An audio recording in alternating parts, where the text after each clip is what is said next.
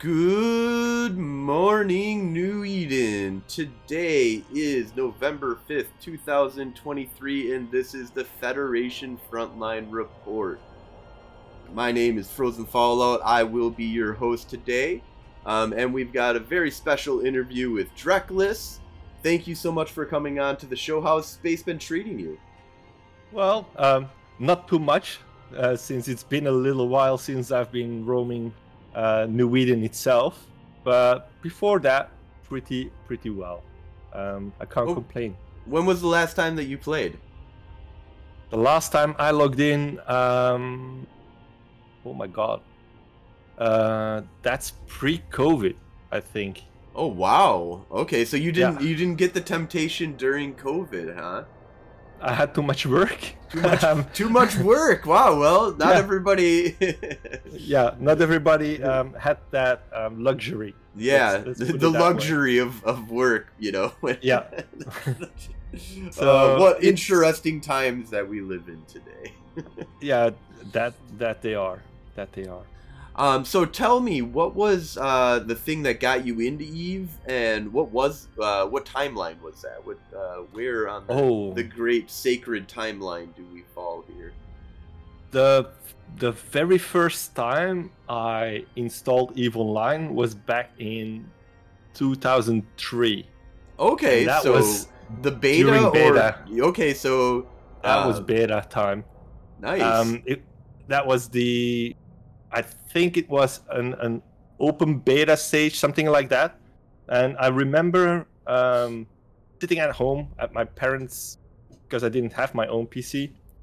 Um, sitting at home at my parents' PC and then booting up the game for the very first time, um, going through this very lengthy character uh, creation process, and then you've got a 3D 2D print like like this little you know ID card picture. I'm like, okay, that was a waste of time, but whatever. um, you as as it has been since uh, until I don't know what the new player experience is nowadays, but you get this uh, noob ship. You've got, you get yourself a little uh, um, civilian miner module and uh, civilian gun, and it's like, yeah, there you go, have fun.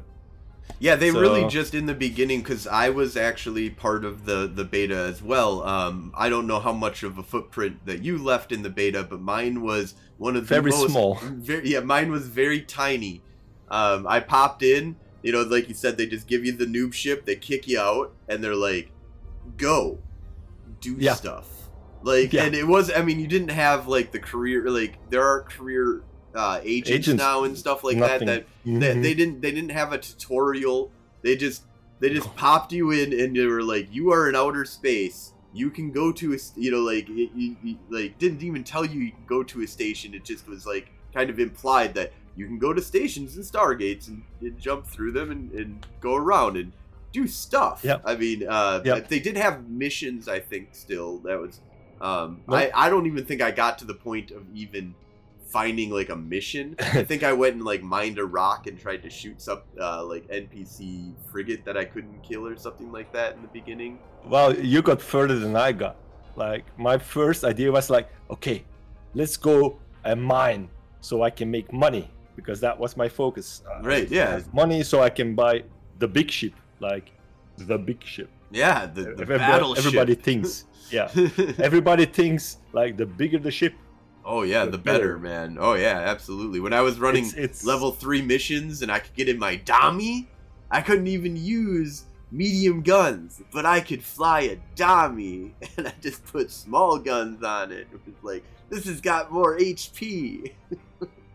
and that's better. That's better. so yeah that's that's like how you get into the game so i'm there warping off to some asteroid belt um, not really knowing what i have to do but i succeed in in like going to the asteroid belt finding an asteroid locking onto it uh, and shoot some mining lasers at it and it took it took about a minute a minute and a half and i got ganked for the first time wow. And I right was, away. I was sitting, I was sitting at my desk. I was like, okay, fuck this shit. This this is not for me. That was that was my introduction to Eve Online. That was the very very first time. So uh, yeah, that didn't play out well. Um, so I uninstalled uh, and went went on with my life for a couple of years. Uh, when in uh, and then I actually then in real life moved to another country for work um, and put in a lot of hours over there. So I, I didn't really have time to do some online gaming and, and things like that. Um, besides some, well, chill anarchy online that I used to play as well. Uh, then came back a second time, and that was about 2007 ish, I Okay. think. Yep. Um, I actually went through the tribe period. That was the time that you still had to, well, it's it's- been longer than that, but you still had to train your um, intelligence, your learning, like, the learning skills. Yep. Like they were so dumb. Um, Yeah, that was uh, And- probably one of the worst implementations of an idea of like, oh, let's create an, a skill that makes it better for you to learn. So it's like the first thing that you came into the game was like, spend the next three months learning this. learning these five skills, and then that will uh, make it so that you can learn everything else faster. I remember training them to like three or four and actually not doing all of them all the way at the uh, beginning, and it took me like about like six months probably into the game. Um, and this was Oh. when I started in 2006. So when I started with Frozen, yeah, which is Frozen's birthday is like really soon here. and- coming up. Yeah, it's uh, Congratulations. yeah, thank you. Um, so it'll be so 17 years. Yeah, it would be 17 years.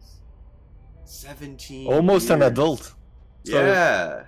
I mean, In Belgium, in Belgium, it is already legal to drink. So Wow. you're in the United States, so you're yeah, kind of United States. So, so you have be, to wait another four years. four four years, man. What the hell?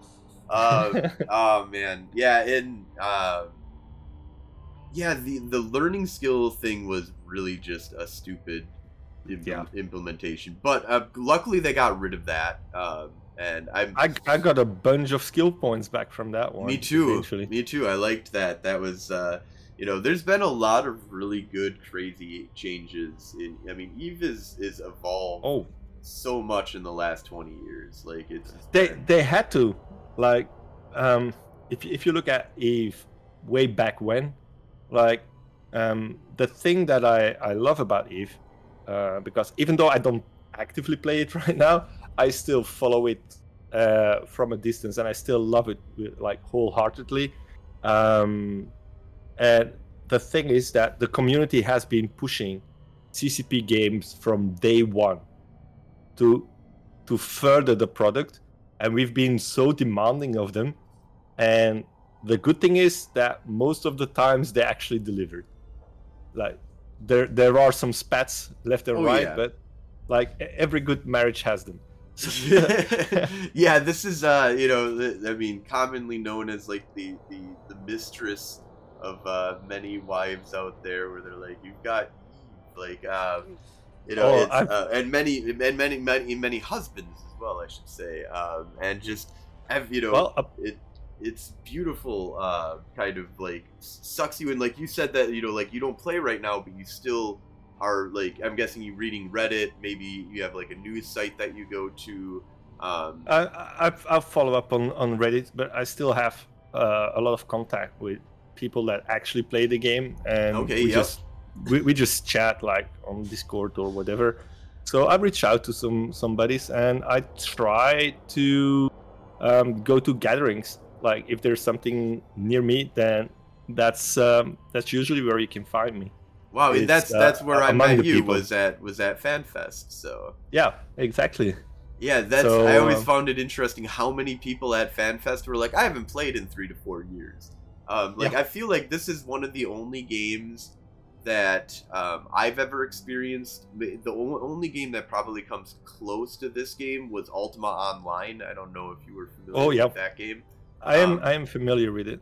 Um, so I played that, but um, leading up to the days of its shut shutdown, um, I got in really late into it, so I didn't get to see the one world PvP that they had created that is much closer Okay. to what Eve is. Um, I Mhm. played in the where you could split world, but the only place I could find a uh, uh, where I could throw it on a house was in PvP land. So I got to learn about PvP land and stuff like that. Uh, there you go. Um, you know, I had I, I had a lot of fun, but even that that game though kind of had a, a weird history of like some crazy events that kind of happened, some player made wars and stuff like that. But it was much earlier at the the advent of of mass Yeah. internet accessibility and MMORPGs that it Exactly. didn't have like the news and stuff like that. Like Eve has news, like player made player ta- Yeah. talking about the player actions that are happening inside of the game. I can't think of any other game out there that has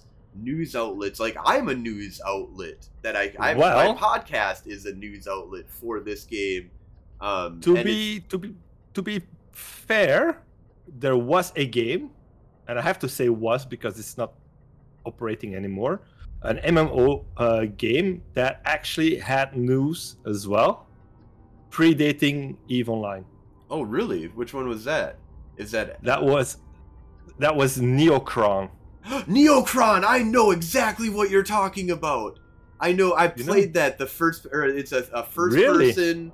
Uh, Did you Uh, um, first place person Cyberpunk. shooter Yep, that um, MMORPG? I've that was because that's when um, we were really into back in that was like 2002 or something like that, right? Yep, um, exactly. That was when we were really into going around and finding. That's how we kind of found out about, about Eve. Which uh, which faction were you with?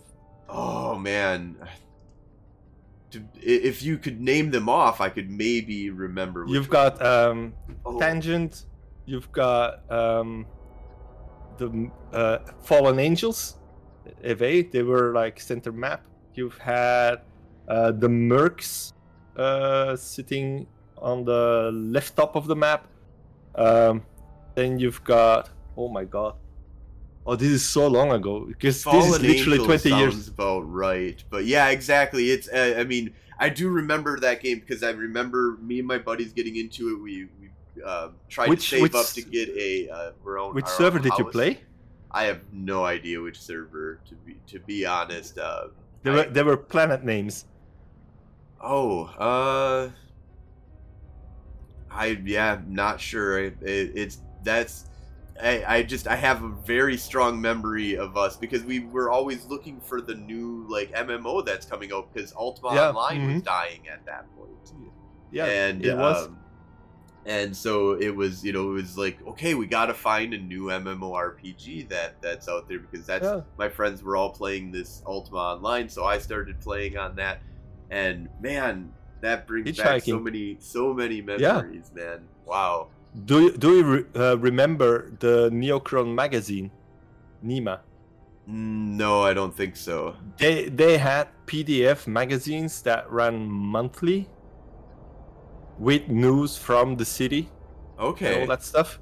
interesting. I was actually so I was, this during the- the time that it actually because they went live. I only played in the beta. I never played in the actual live, Ah. live game. We played a Well, shit during- ton inside of the beta, though. It was a lot So- of fun. You could get motorcycles and stuff like that, right? I, yeah and Yeah, exactly. and stuff. That was I re- like that game was so far ahead of its time, so far ahead of its time. like were you very active on the forums? No, Because that's um, way back that's- when with the forums. That's that would have been just before I started doing form stuff. Um, oh, and yeah, you missed out. yeah, I did. So Go ahead. so my nickname here on Discord is actually my forum name uh, within Neocron. Slippy? and uh, yeah sleepy and i actually was the editor in chief of said magazine and when i told you i was uh, working abroad after trying the the Eve Online beta I actually went and worked for Reakktor Media. I actually worked on on Neocron and its uh, subsequent Neocron 2 game. Yes. So- ah, I remember hearing about Neocron 2 when it uh, when it came out. Yeah, which was basically the same engine but some revamped engine. let- Let's call it that way, and some uh, new DirectX version uh, supports that we built in. So um, yeah, that's that's what I actually did. Wow, that's awesome! Colliding of worlds, man. Yeah, uh, yeah, that's why that's why I was so interested with with you saying, "Oh, Neocron, I know about it," because a lot of people just don't. Like, there's there's Eve Online players now that weren't even born when that game was out. Yes. Yeah. uh, So it's it's it's so interesting when uh, people are like, yeah, 2004, and I'm like, oh yeah, like five years ago, right? No, wait a minute. No, Nah, it's a bit longer now. A bit longer now. Um, yeah, so oh, yeah. that's an amazing tangent. But we were at at the second time. So then I, the second time I I went into Eve Online, I held out for the what was it, 14 day trial. And yes. then yep. They had, I believe, at that time. and then stopped playing. day- yeah i just no it, it didn't it didn't catch me.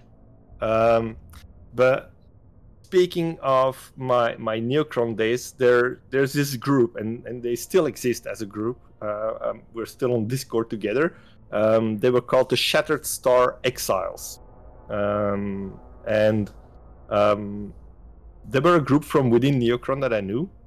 And they also had some people playing Eve Online, and eventually in 2010 in january like during the the christmas holidays basically i made the decision to to like yeah i'm, I'm gonna start again. I'm gonna start again. Uh, i'll fly with you guys. And so early january i created my toon and uh yeah been hooked. Like i i played massive amounts of time um ever some of the since first, that like, beginning What was some of the first activities that you kind of really got into that besides like the the you know the Oh, standard mining first- and mission running? What was the thing that got you really passionate about the game? For Well, the the thing is, like in the beginning, it was pretty boring because a new toon, you had to do the learning skills still. Like Mhm. early 2010, 10, they, they they were still existing. I think they removed them in 2012 ish. sounds about right. if yeah. memory serves me correctly, it's it's around that time. And so I was still doing that. I had one of my buddies that I knew from that group said, like, "Yeah, here's 100 mil. Just here, here." He was my sugar daddy, basically. It's like, here, here's some, here's some cash. Just go buy some shit and and fly and explode and go have some fun. But I was very risk averse, just floating around in in like um, a high sec space, just really exploring and finding my footing around the world, like knowing how to navigate between the s- several systems and not get lost within them. Because, as I remembered, even that was daunting for me at that time. Mhm. It was like, yeah, how do I get from A to B? You've got this little uh, route thingy that helps you to just go from A to B ish, but it doesn't care whether people died on the route and stuff like that, or at least it, it didn't back then. No, yeah. it- So, now uh, it, it kind of is a little bit better about that stuff. You can Yeah. do some avoiding of, of certain things, but the uh, back in the day, like it. Now I'm uh, I'm not 100 percent sure about this, but I feel like you might not have even got a warning about going into low sec. Um, but uh, maybe maybe I'm thinking of farther back or I know I'm there was one when you entered I- null. Definitely first when time. you definitely entered null. I know that Losec uh, might have been one that uh, I know there's a warning for that, but it feels like there's possibilities of like just going to Losec like was not you didn't think about like oh this would No, I this is didn't. going to be super dangerous like So why would I anybody did. shoot me you know like yeah, I- I'm a nobody. Nobody Right. cares who I am. You know, that's exactly the the the idea that I had, and with the money that I got from my from my from my buddy, I actually um, I, I bought a plus five imps, a whole set, because I was doing my learning skills, I wanted to have them done as fast as possible. So, yeah, that's uh, that's uh, a hundred mil spent very quickly, and those imps got well. I got podded, so they were gone. I was like, oh man, The devastating loss in this game, man. oh man, yeah. I was I was so ashamed. Uh, I thought about, oh man, I lost everything. It's like ah, don't care. Here's another hundred mil. Go have fun. I'm like what? What? So so. I, I couldn't grasp that. I was like, "How come you're so damn rich?" Like, yeah, we're living in wormhole space. There's plenty of money. We can we can basically print our money over here.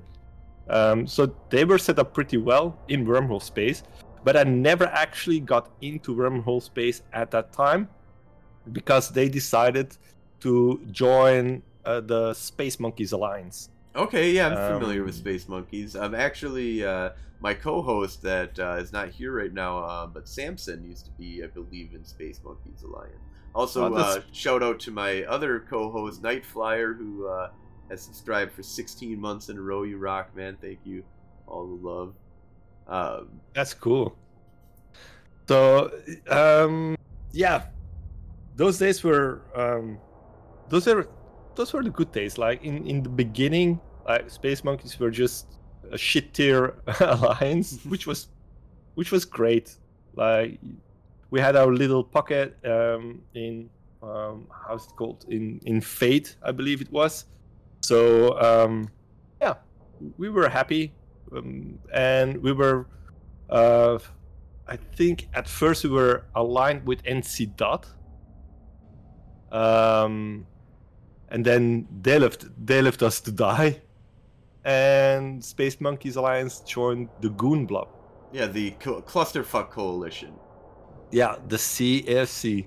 Yeah. CFC. I, I remember the CFC very well. Um, and by that time um, i started my second toon already like w- within a year i started up a second toon um, later on i reactivated my uh, my toon from 2007ish um, that i did the trial with and i used him as a high sec mission runner okay, yep.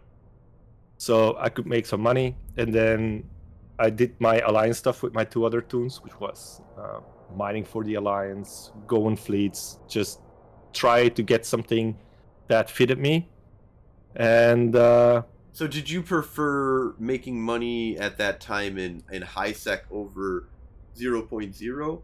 Um, yes, um, I, I like the mission running thing was actually a very good gig at the time. You could make good money of it, uh, especially with uh, level four agents. mhm. um, I stopped doing it uh, once.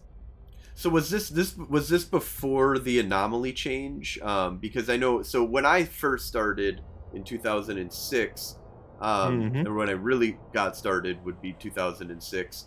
Um, and made Frozen Fallout. You know, I did the mission running up to like we were doing level fours, but they were pretty rough to do. Um, so we were messing around with even like uh, setting up in low sec and stuff like that. But w- when I went out to 0.0, it was belt ratting. That was the way to make money. Um, and it was a lot easier to do than level 4 missions. Like, level 4 missions, like, most of them are pretty fucking easy. And now I think with the, the micro jump drive, uh, where you can just jump out 100 kilometers away from an enemy, makes them really, really simple. Um, but th- so this would be before jump drives. This uh, there's Yeah. the, the micro. yeah, that was before. Yeah, yeah, yeah, that And was then this before was the micro jump drive. before was but was this at the point where you were doing you could go to all the anomalies that just kept on respawning i'm trying to remember if 2012 was uh would have been right around that time when i feel like they started coming out with the 0.0 upgrades that you could do and you could get actual uh, a huge amount of money from doing the anomalies was it i guess my my question comes down to was it more around the idea of that it wasn't that you couldn't make money out in 0.0 it just was more relaxed to do Yeah, uh, exactly. money making in high sec I could do money making in high sec while being on a fleet in in null. But you could, uh, if you did that in 0.0, you would have to then divide your tension for real. Because NPCs, Yeah, because- you can kind of Yeah. ignore, or you know, you can it's, it's Local. high sec, you know, it's whatever. Yeah, Um, but if you if you're not staring at local, if you're uh, running in 0.0, then you're Exactly. gonna get ganked. So yeah. In in the end, I, I got I got baited and I took it, so I lost. Uh, I was using a a, a ham goo like uh, a Okay. Tengu with hams. Yep, um, I was running the agent missions, and then I was contracting the bookmarks. So some some other group was doing the cleanup, which Oh, okay, suited yep. me fine. So and then I just got a payout of yeah, this is what we made of your loot, so that's your cut, and the rest is for them. I was like, yeah, sure, sure. So I just went for the direct money, and then I had a cut of whatever loot was left there.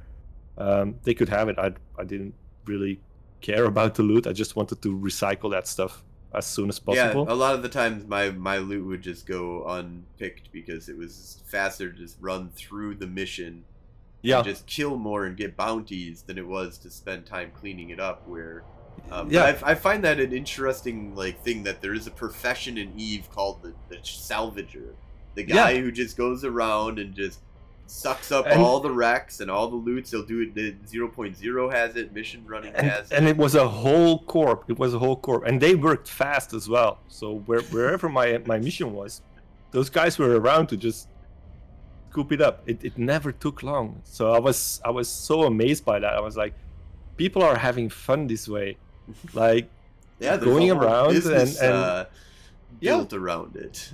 yeah, and and I thought that was amazing. Um, so yeah, with uh, with the space monkeys, we've we've been on a couple of wars with uh, with the goons because they were pretty uh, hungry for territory. Let's just put it that way. Oh yeah, I was. Uh, I actually am listening to Empires of Eve 2 right now. Um, I don't know if you're familiar with uh, Empires of Eve, the the history books that have been created. I haven't read them. Um, I th- I think I bought the audiobook, but I haven't listened through it completely yet. Um, so, So, they just released this the second um, audiobook for it. I've been like super anticipating or like just waiting for this to come out because I knew that um, if you were a backer, you had already got the audio version of it. Mm-hmm. Um, and I unfortunately I bought the book, but I didn't do the backing for it. I really kicked myself for a long time, being like, God damn it! I'm if there's a number three coming out, I'm backing that like probably top tier level. No, um, but the the history of that time period because that would have been when they were in the north um, with the Declan coalition um, and the Um, Northern coalition versus NC Dot Pandemic Legion and like there was some they were actually having Well- problems with the Russians during that time as well. Well, we didn't really have problems with the Russians. The Russians had problems with us. So I, I remember vividly because those that was my my first big war in Eve Online, um, and that was uh, against Solar Fleet. Yep, DFR. I'm I'm in. That's where I'm right at in the. Or actually, I think we just finished that chapter for the the the second So- book, and so I'm very actually I'm very versed in this this Yeah, specific war was- right now. that was the time of the Drake fleet with uh, with the goons. Drakes were the were the meta, and that's where the current joke from "Can I bring my Drake" actually comes from. It's it's from that from that particular war, because we used about, and this was every night. We had five to seven full Drake fleets going around burning up their shit and we burned through that so fast we actually like i was just a line monkey but hearing the stories after it wasn't anticipated that the russians would burn down so easily so um Well, they're okay. So you're talking about the uh, Solar Fleet the- the- guys. Well, right with the um, but White Noise was also like a big part of that war too, Mhm. right? Um, so Yeah. That's they were just talking about this on the book, um, or I was just listening to this about uh, about this conflict in the book. Um, prior to that, though, there was um, a bunch of space that the Northern Coalition had that the Russians had burned through at that time. So they had they had come in, they had burnt up a bunch of the the Northern Coalition's eastern allies and had kicked them out of like anything that was touching the drone region. So I think Branch and stuff like that all got like burned and um, uh, we we got branched straight after that. But then actually. that's and that's when so the what you're talking about is the pushback that came when Yeah. the Deklein coalition and the Clusterfuck coalition kind of was like getting formed because that was after like the true fall of the Northern coalition, which the goons Yeah. and and uh, um, Goose were actually adversaries then of the, of Nor- the northern coalition of the Uh, northern coalition. well Northern Coalition dot they were they were enemies Yeah. with and stuff like that. But there was a there was an organization called the Northern Coalition for like a really long time, and it died right Mm. at that that time period. Goons were kind of allied with them, but it wasn't. They were So- and kind of part of it, but they were like the Deklein Coalition of the Northern Coalition. But anyway, so that's that, the that all that's, died that's off. That's the moment I talked. That's the moment I talked about. That's that's the moment that SMA decided to go with goons, because NC, like the Northern Coalition that was before, they just left us burning, and uh, goons being in Deklein, which was pretty close to our space pocket, they came to our aid, and they took us under their wing. Yeah, right no, absolutely. So that, that that was that was a really fun time period. Um, Oh yeah, it was. Yeah, it was amazing. And um, SMA actually moved up to Branch for a while. Um, um, I remember like some shit going down. There, there's, there is a certain person who lives, and and I'm not shitting you. He lives less than five kilometers from from me. So, um, he actually stole about 60 billion NISC or something Oh, wow. like that. Like, he he pulled off a that nice, time, pretty. That's pretty good haul. Yeah, yeah. He he had a this, very this day. So he got a decent haul. Um, and somebody else, uh, whom I got closer with later on, he actually kind of doxed him. He's like, "Yeah, that store over there, that's where he lives." I'm like, "Oh yeah, that's pretty close to my house." it's it's like the the strange stories that you that you come across while while playing this game. It's amazing. yeah, and uh, So, uh, Masayos uh, from chat says cleaning up behind mission runners was how I made the first big ISK. And it, that's it, that's something that I always find interesting. What is like we were just saying like sixty billion? Some people would be like, that's unbelievable amount of ISK, and some other people in Eve will be like, ah, that's you know, that's okay. I that's not that much. You know, like I Uh, and it just I know I know that- people.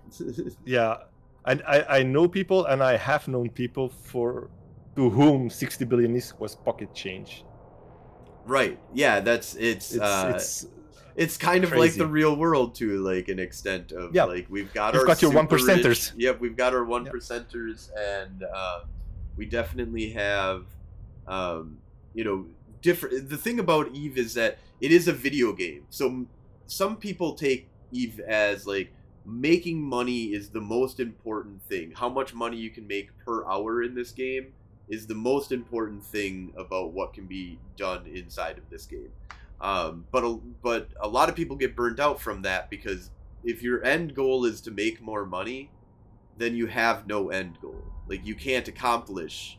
You can never satisfy your goal of making Or- more money. Like, uh, for me for me the burnout actually the burnout with this game uh, came from in in hindsight is, is basically the soft mechanics because um, by 2018 ish uh, i think it was 2018 or 2017 you had the guardians of the galaxy mhm. um, I was no longer flying with SMA. I moved on to Chaos Theory.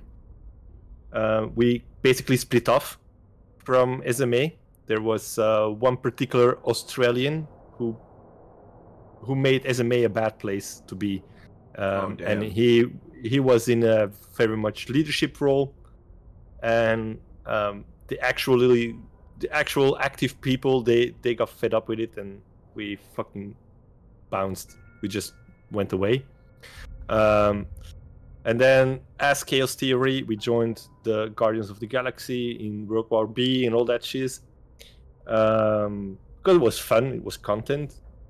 But at one point in time, we were finding some space nobody cared where. You know, it's like you, you get onto the game and you have to wait 45 minutes because CTA, CTA, something's going to happen.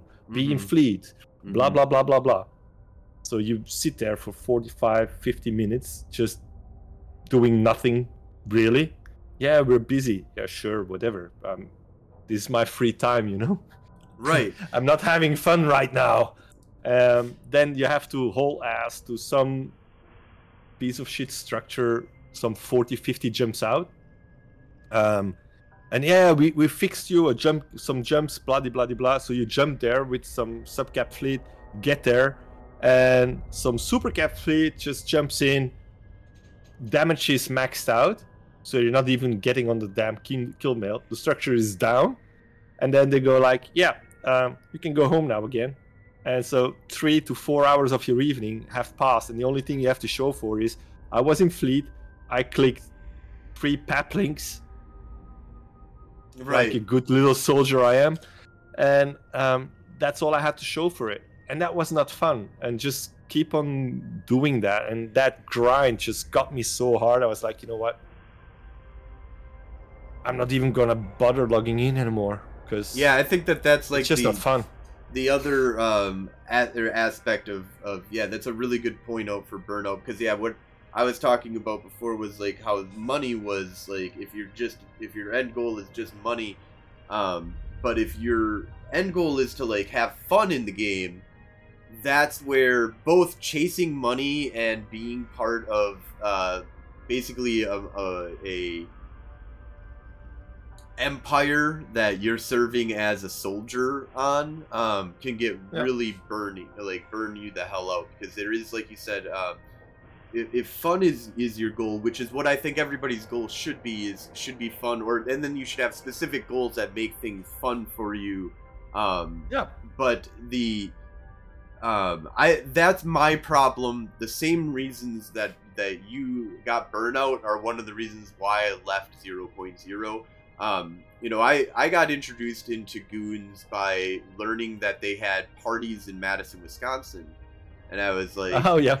oh, like I can I can get there, um, and so like I went to their they had two parties a year that they used to have in Eve, uh, or in in um, Madtown, and so there was some really fun like I was like these guys are awesome. Like it's fun to there's like 40 50 of them that like came to madison and were all just hanging out like you got into like the inner circle of, of people that you could you know were high up. Like i met Mittani i met the big red boat i've met you know like a bunch of the really big named characters because of these parties and it was really cool kind of like hanging out with them.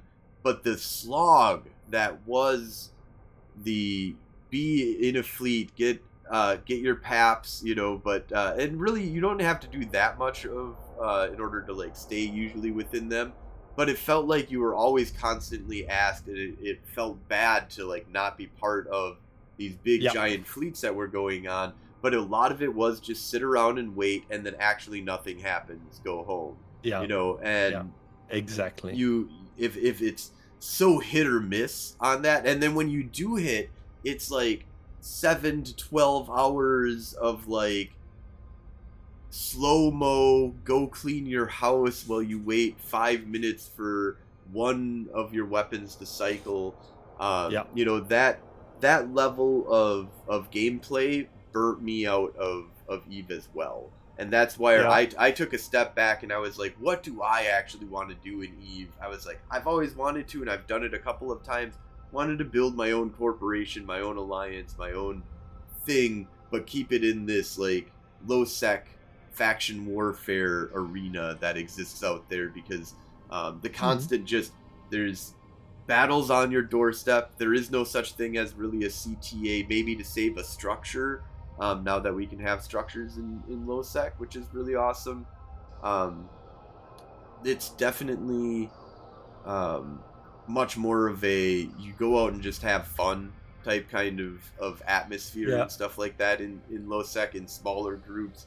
Um, we don't hit lag, you know, we don't have um, time dilation that hits for our fights usually, and we do get like some. I've had cool- some. um, like last night, I, I got on a Phoenix Navy issue, a a Bane, um, the new Tech Two uh, Dreadnought. Um, Mhm. I got on a kill for that. We had there was a bunch of um, initiative that were sitting around a gate with a bunch of Phoenixes, a Bane, and um, uh, a Revenant Navy issue as well, I believe, and a few other things. Um, and they were just fucking around. Um, we don't. I think they got into a fight with Cal Mill or something like that, um, where they just tried Good dropping. You know, they they tried to drop a bunch of uh, shit on top of it just for funsies. And so we were like, okay, well, we're watching, we're watching. Everything warps away except for the Bane. So we're like, get tackle on the Bane. All right, so we've tackled the Bane. We're holding it down. Um, they're about to come back, but we're getting like sedition in, into into position, and we're like, okay, we're just gonna drop on this guy real quick, and we're gonna murder this Bane and get the fuck out. And then all of a sudden, Snuff, like, as soon as we're almost all set up to do our thing, luckily they did it before we did because Snuff all of a sudden just drops in with a whole shitload of stuff, and it drops in with their shit. Um, but they only had like 10 dreads or something like that, and Snuff counter dropped with like 50 dreads. Um, and uh, So classic. we got the uh, the good old third party caused the the fight, but Snuff came in and wiped out all of their Phoenix Navy issues and all of their Phoenixes, the Rev Navy issue, and the the Bane, totaling like 50 billion ISK or something like that that went down. That's a that's a good evening there. Yes. Um, so we still get the the big fights, but none of that was TiDi. You know, none of that Yeah. reached more than you know fifty to you know sixty people on even one side. Um, and where there was about three sides altogether, and I think all told Mhm. maybe like a hundred pilots that were involved in this. Um, and so it and it was spontaneous. You know, if you weren't in fleet running around doing the things because there's stuff to do and that's how you make your money as well in faction warfare so this Yeah. is where all of these things kind of tied together where what do i want to do in eve i want to kill people all right so now that i know that how do i go out and do this okay so best thing to be in is faction warfare so i can be in immediate combat you know and make money while i'm doing my combat have objectives for me because if you ju- if your only objective is kill that can also get a little bit wearing where it's like you know like all you care about Oh. is your kill board going up then It it de- it depends. There's there's um, it depends on on the playstyle that you have and what you what you seek to get out of it. For Right. me, like um, the big fights, uh, like like 6VDT, Mhm. I was there. Um, Beta Car, I was there, and everything in between them as well. Uh, because being a part of goons, you you get into big fights when they happen. Mhm. Um, uh, so even though there were lagfest, like 6VDT was a world record battle at the time with it is the nice most to participants. feel that you were, you were there You were know? just the little cog within that uh, thing. So for me, um, Eve Online got an extra dimension uh, in 2014, which was the first year that I actually went to FanFest. oh And yes I, ha- yep I, I haven't missed a single FanFest since. So wow okay so Um, you've been going for what like yeah, uh I'd say 10 years, but you had COVID and you've got 2019. right right where there wasn't a fan fest, but there was, and I actually was there. So, if if you look at the CCP Games um, videos of FanFest at home, you'll see me sitting in the in the sofa in in Finland. nice Uh, So, um, if if we go back to 14, that was pretty low key. Um, as a little space monkey going to FanFest, I was the only one going. I met a lot of goon people. Like um, I forgot his name. There was this Dutch guy. He was General something something. Um, you had uh, people like Camera, uh, Faulty. Um, uh, you had uh, Java, Java something. Can't remember the rest of his Java Junk, I think. Um, I actually met the Mittani for the first time then. So uh, So you met That him was a- about the same time that I met him about. I think I joined Goons right around that time. So uh, I remember he had a he had a great evening um, during the party on the top of the world, where he was actually supported by two other people. So he he was he was wasted beyond. But the amazing thing with with him is he can be wasted beyond, but he'll remember. I don't know how he does it. yes. So he he, he knows so much. Um, so he, he's still sound enough of mind to to capture the important parts. Um, so that was my first introduction to FanFest. I was like, oh, thi- this was awesome. Like I really loved it. The interaction. You meet so many people. You tell your tales, and oh, I was there, and I was there, and um, you get to meet so many people from so many different parts of the world. So I have a network that spans the globe just because I decided to go to FanFest.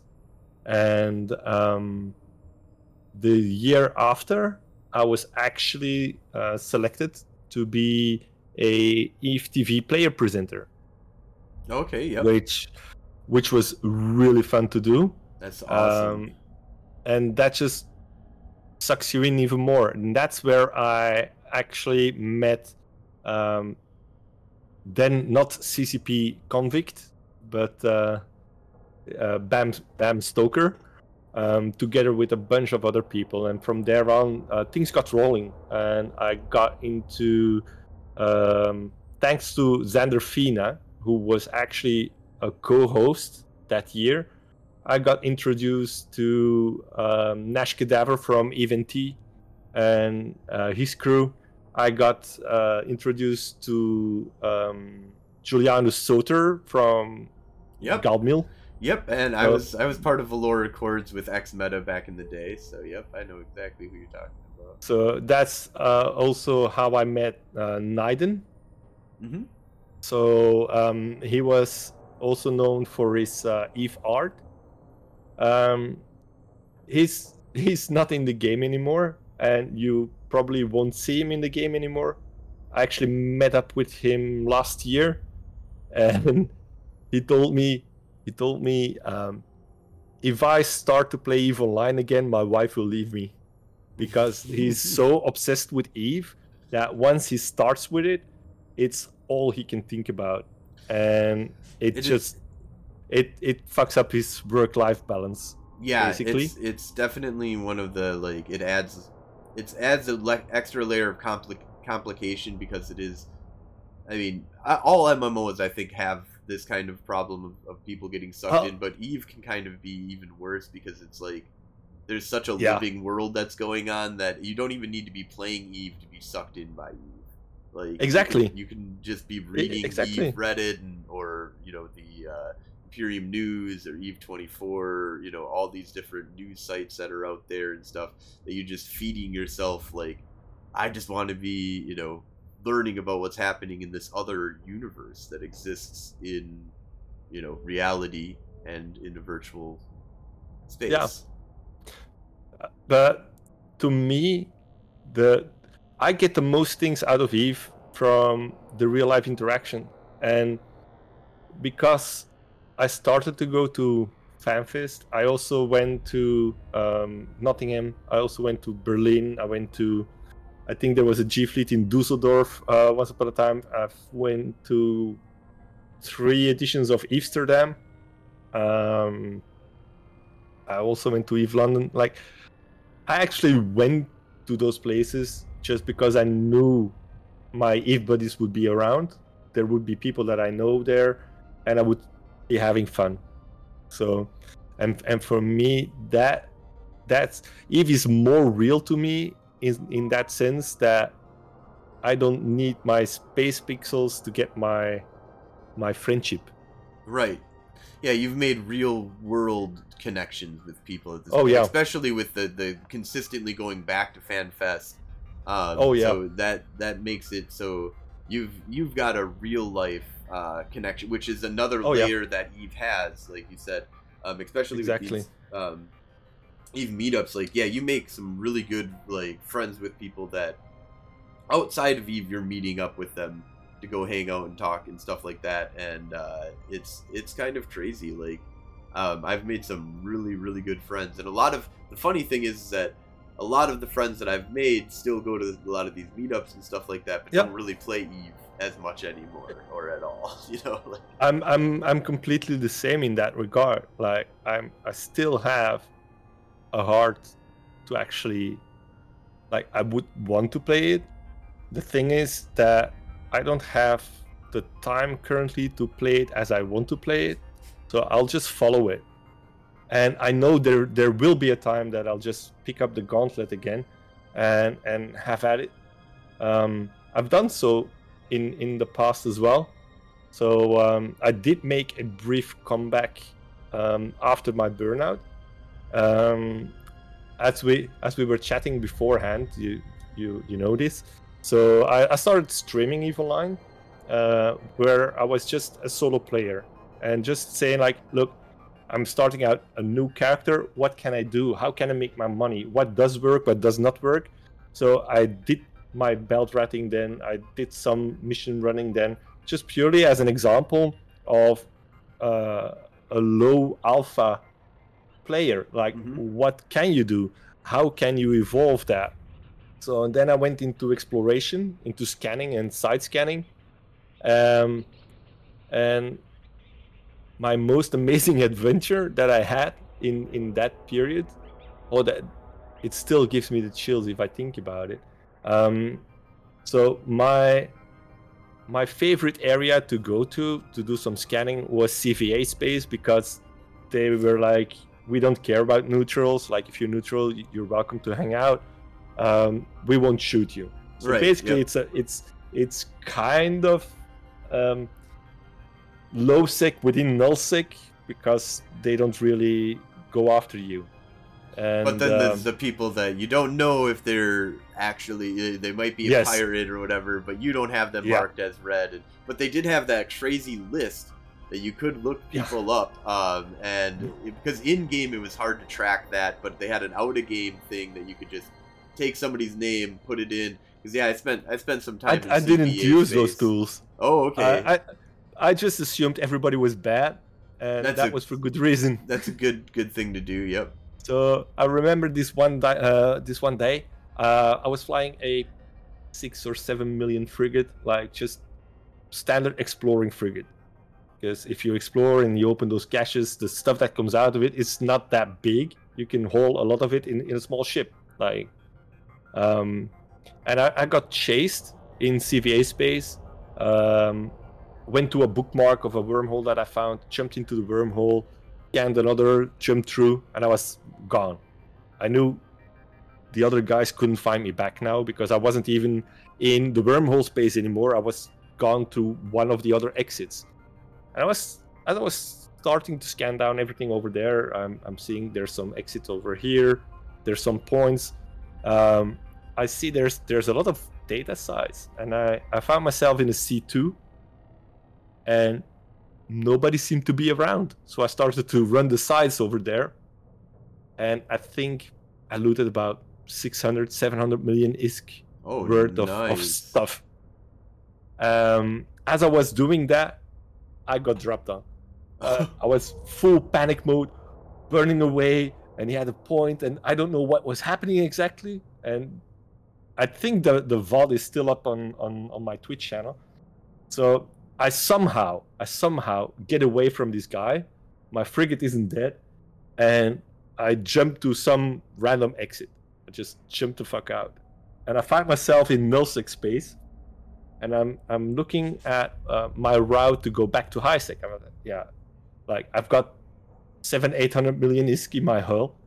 I need to get back to Jita and sell off this hull. Like like Right, this is, yeah. Like I'm I'm a noob character, but look, this is how you can make a billion ISK by doing some random shit like I've been doing today. But we need to get out of here first. And as I was watching on Dotlan, um, Pandemic Legion was actually the owner of the space I was in, so I knew they've got Intel channels up and running. So the moment they see my name pop up, they'll be going and, and, and look for me. So I start burning as soon as I can because I wanted to get into LowSec as soon as possible out of null because this is just owned nullsec space, not CVA space. Did So you this- have this a, stuff is not, uh, no, no, no. This was a low entry level uh, frigate. I tell you, Wow. my Okay. my, yep. my so, whole fit, my whole fit. So bubbles was- are gonna screw you real bad at Yeah. that was my fit was a seven million isk, including the hull. So, so that's what I was flying. So I was just burning as I could, as fast as I could. Um, apparently, I actually went through a pandemic horde staging system. So, um, a group of about five, six people were chasing me, and I noticed because I have this little fast frigate, my align time is just a wee bit faster than they are, and so I actually outran them in in a system with with five gates. I just took the one I I needed to have, and they didn't see me jump jump off of the entry gate, so they didn't know which direction I went to, because they they got more and more and more delayed.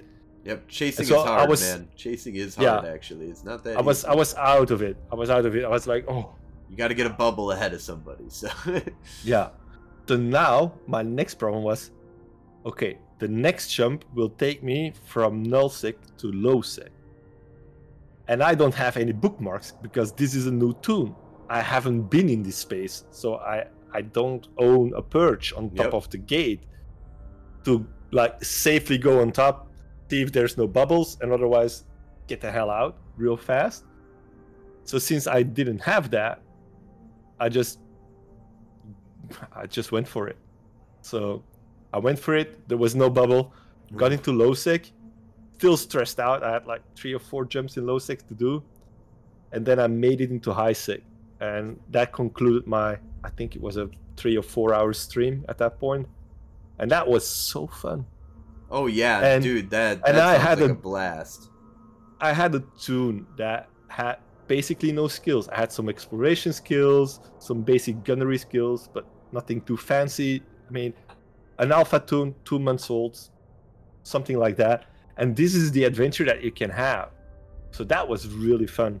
And then, as I told you, my CPU died, and yeah, with that, basically my my Twitch channel died with it um, because I I I came back uh, for a bit, but there was no viewership and before i had like 50 60 people watching so yeah that was that was a sad moment but i was like okay Well, off to hopefully, other you, things. hopefully you can get it back up and running because that's uh, it's always good to get more streamers. I know that uh, takes you know time to get back built back up, but and it, it, feel, it feels like there's a little less uh, in Twitch these days, uh, depending on uh, a few things. Oh, that's possible. par- partnership is also helps out quite a bit, but you have to have those pretty good, s you know, solid 40, 50 people watching you all for the time. yeah yeah for, a uh, while before that happens no that's true that um, is true But uh, but yeah, if you ever do um, get the, the Twitch channel going, uh, just pop that over to me, and then I'll uh,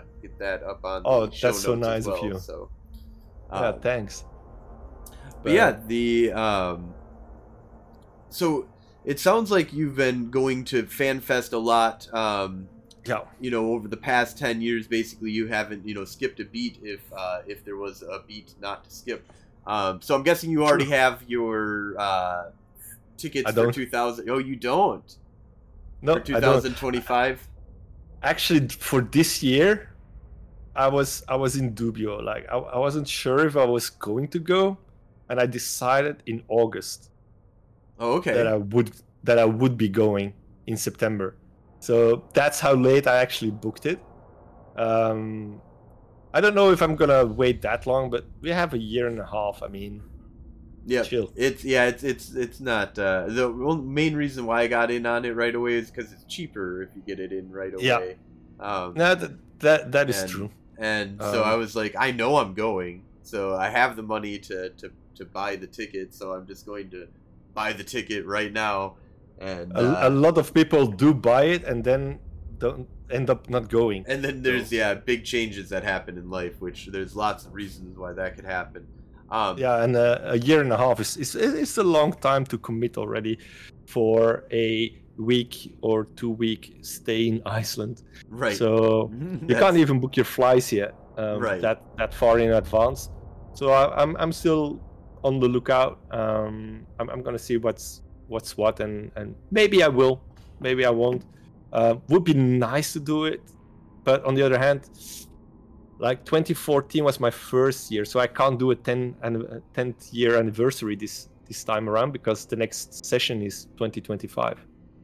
Yeah, that So- sucks too. That's uh, that's Yeah, a big hit. but I do I do like the new cadence. Like I think one and a half year um, as a cadence is nice.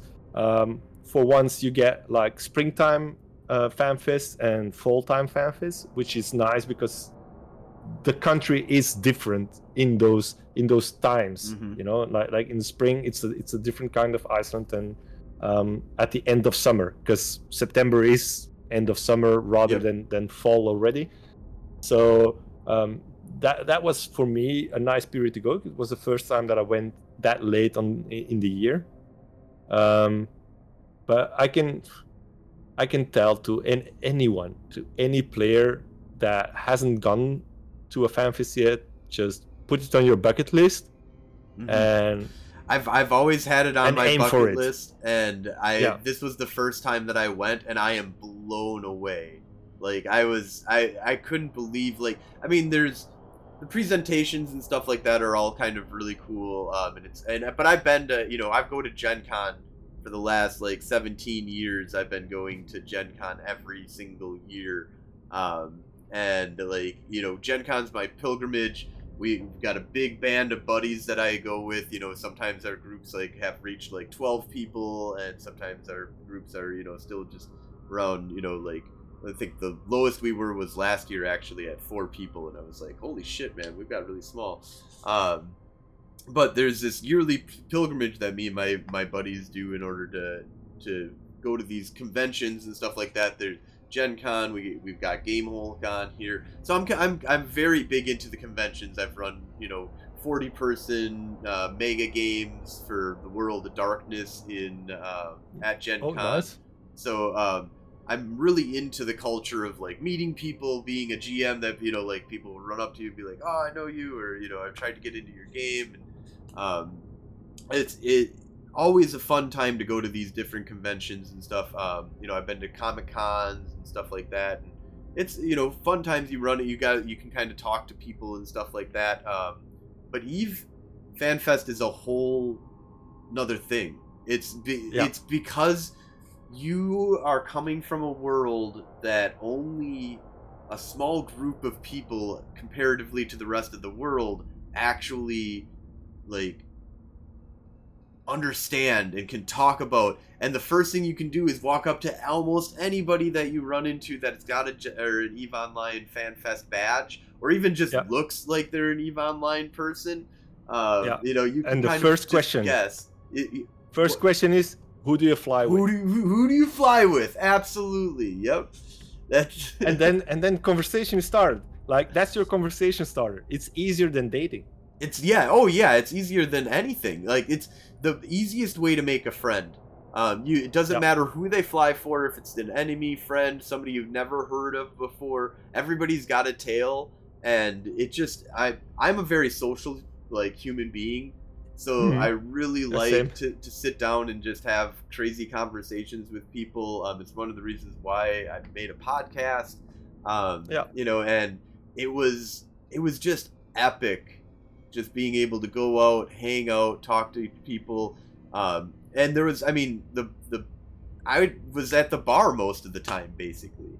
Like uh, that was one of the things that just blew me away. Of like, this was one of the cons that like I went to bars and hung out with people that I'd never have talked to before. Where as Yeah. I've, I've gone to cons and stuff like that, and a lot of the times you'll go out to the bars, you'll do like events and run in and meet some people that you've never met before for you know an hour or two, maybe ten hours or something like that. If you do like a long event, but this was like just 10 hours of meeting different people while hanging out at the bar hanging out with ccp um, employees aurora swift um, like you know everybody was uh, really great. Ccp burger all of them were really fun to sit down chat with and talk about Yeah. all of the stuff that was going on.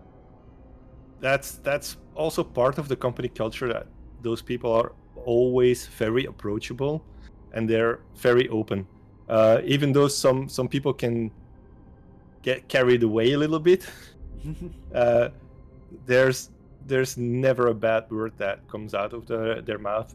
So for me in 2013 um, the highlight uh, 2014 i mean the highlights were uh, the unveiling of the monument which was Mhm. then brand new. Um, and the tweet fleet uh, meet that, that was still a meet and that was in the celtic cross. It's a bar that's no longer in existence um, in reykjavik. It, it closed down a long time ago. Um, i think actually the year after it the year after it got closed down. Um, that's how i actually met um, general stargazer who's now uh, also known as ccp zealous. And um, i remember that after that first year, so in 2015, we had the player versus devs um, soccer match because you're Mhm. American. I'll, I'll say soccer instead of football, uh, which was a disaster for the players. And I, I think I was the only person on the team that actually played the game. Well, they Like- actually play there like Yeah. a lot, right? Like they play with uh, the, the the president play of. Iceland, right? I think Yeah. it's one of the things that they that's like a Yeah, um, a it's thing that just happens all the time. Well, Icelandic people are very um, sportive, Mhm. and uh, so say go and touch grass. always yeah like they they do a lot of sports um, and um, soccer is one of them of the more prevalent sports that they play um, so yeah that was a that was a debacle but it was fun like that's that's how i i met um, several uh, devs like uh, and and combine that with the EFTV presenter thing that i did i got close to uh, several people. And just year after year it, it kind of built up. Um, and one year uh, I, I think it was uh, 17 in 2016 or 17 um, uh, general stargazer wasn't able to make it to fanfest. And since he was the guy doing the tweet fleet meet there would not be a tweet fleet meet because he couldn't make it.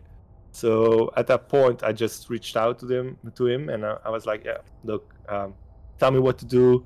Like I want, I want to be able to carry on the tradition. We can't have a fan fest without the tweet fleet meet because basically the tweet fleet meet is the unofficial pre-party. There's always a lot of ccp uh, employees around um, year year after year. Um, and a lot of people come out like because a lot of people arrive the day before and that's the only thing that is actually going on right then. It's it's like that's the meet that's where you have to go. Um, so uh, I, I try i try to um, to keep up the tradition. Um, and this year i actually had a secondary location for the first time for people that uh, got like oversensitive with the sound so i actually went to the bar next door um, so they could go into the basement there uh, shoot shoot some pool and have a conversation so they Okay, didn't so you have to had- be you had so- in, in the in the heavy party room Wow. So, So, you guys, how many people did you are you getting to to this uh, pre uh, pre game? About 400 400 people. That's Yeah. crazy. Like that's yeah, uh, like uh, the the top. That's the top attendees that we had. It's, it's what about was when, 400. when you first started? What what did it start off? Uh, when the the first time that you went to it, what do you think the number were? I, I honestly don't know. The reason why I know this year is because um, the laws in, in Iceland kind of changed and um, they are policing much closer how many people you let into your bar. So Mhm. for this year, I know the maximum allowed amount. Well, I knew the maximum allowed amount, um, but I think it was around 240 ish that was allowed. Um, and and we did make that mark almost. So, and th- that was in the in the first location. Uh, the other location, I didn't have the time to go there, um, but Zealous stayed there. It wasn't that much, but it was fun. Mhm. So, um, and the thing in in Iceland as well is that um, on a weekday, all the bars close at 1 a.m. because that's Yep. the law. Yep. Uh, so Friday, Saturday, and um, national holidays, then the bars close at 5 a.m. The last bar closed at 5 a.m. So they close between 4 and 5 ish. Uh, and then you go for a bite to eat, and then you go to bed. So that's that's how I do FanFest. So um, not it's not for everyone, but um, being such a social animal, I'm always out late and uh, up early. So it's one of the other things that um I've been doing for a couple of years now as well. Is the uh, the morning mixers. So I'll just be at laundromat, uh, and everybody is free to join. We have our big table. Uh, the owner of the place knows me, so he sees my face when I come in the first time. It's like, oh, it's FanFest again. like, yeah. exactly. Your table is free, and then I can just oh, that's so sit down. And he knows people will come, and and they're very very much welcome. Um, so that's that's uh, something else that I do, and that was the reason why Convict um, said this year during the closing ceremony that um, he dubbed me the uh, he originally dubbed me the Paris Hilton of Eve Online back in 2015 when he was still a player um, because I was known um, not for being good at the game, but just because I was known as Paris Hilton used to be. She she was known because she was known. She was, She was known, a yeah, original was- socialite, you know. Um, last year he redubbed me to the Kim Kardashian of Eve because well, Paris actually achieved something in life and, and has some good businesses going on, um, while Kim Kardashian is still uh, best known for having a big ass and tits. I mean, yeah. Yeah, I mean, And- you are being the- sexy, so I see how. I see Yeah, the- thank you. There you go. So a very, very good connection there. So. yeah. So I'm in good company. So um, yeah, that's kind of how I grew to be the the Eve Online socialite. Just um, hanging out with people and and getting to know them and just talking to them, and I can just very much um, well. I'd, I'd like to say that if you if you're not an introverted person because you have some introverted persons and this advice is not for you but go out there and talk to just anyone. As as you just said before anyone with a lanyard you just have to say this one phrase who do you fly with? And then you can continue the conversation. Oh where's that? Is that That- this area of the map or that? Oh i haven't been there yet but i fly around here. And then you can have whatever conversation going off on that and it can be a long one can be a short one it doesn't matter. And the next time around you might meet him again. It's like i haven't seen you in the game. I tried to look for you afterwards to shoot you in the face but i couldn't find you. And then you go on with that relationship like out of the game context Yeah, no, and It's- also going up to groups I've found to be very inviting. Like most groups weren't like, you know, just their inner circle that, you know, it was like Yeah. only these people can be talking in this group. Like uh No. so it's like you can just walk up to a group, listen about what they're talking about, and because you're talking Eve, everybody like it's like a language that you're able to like walk into and Yeah. be like, I speak that language, and because you speak the language, you're an immediate accepted into the, the whatever group that's that's talking at that point in time.